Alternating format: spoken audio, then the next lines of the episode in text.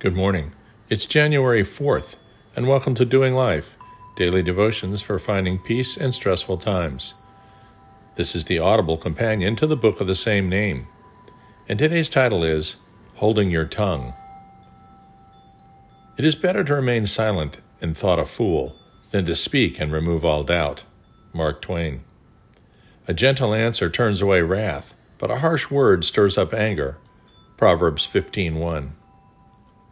At this writing, I am in my 64th year. Sounds ridiculous to me. Seems like high school was yesterday.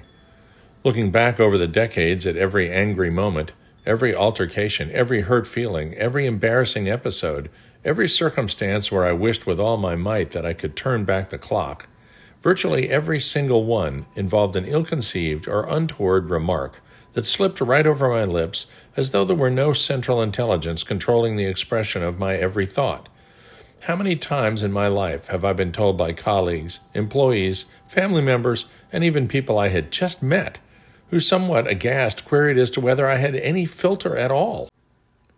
I was what everyone used to call the class clown growing up.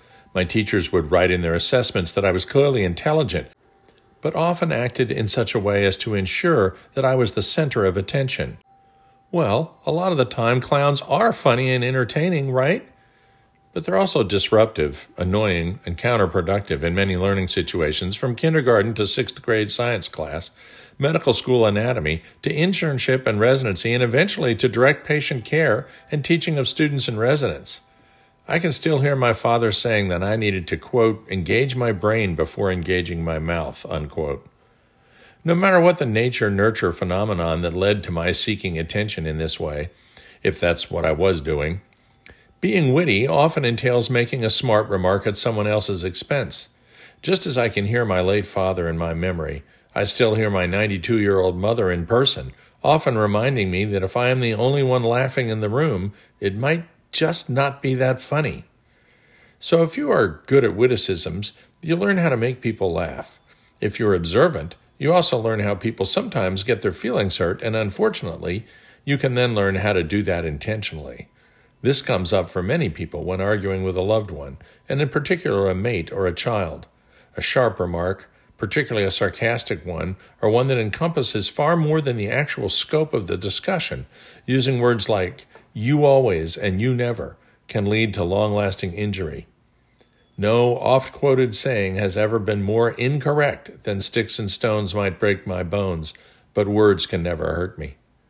Learning to control one's tongue, and specifically to hold one's tongue, is one of the single best pathways to peace in all your relationships, from family to school to work to friends.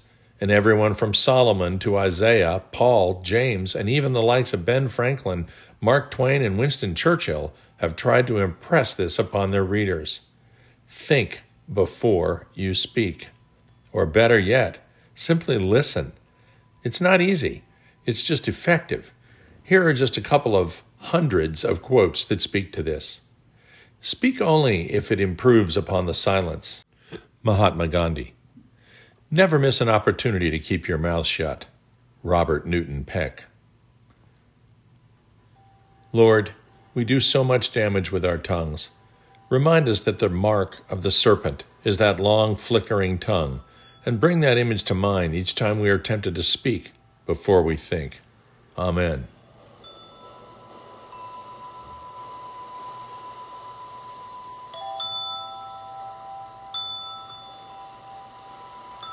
We'll see you tomorrow.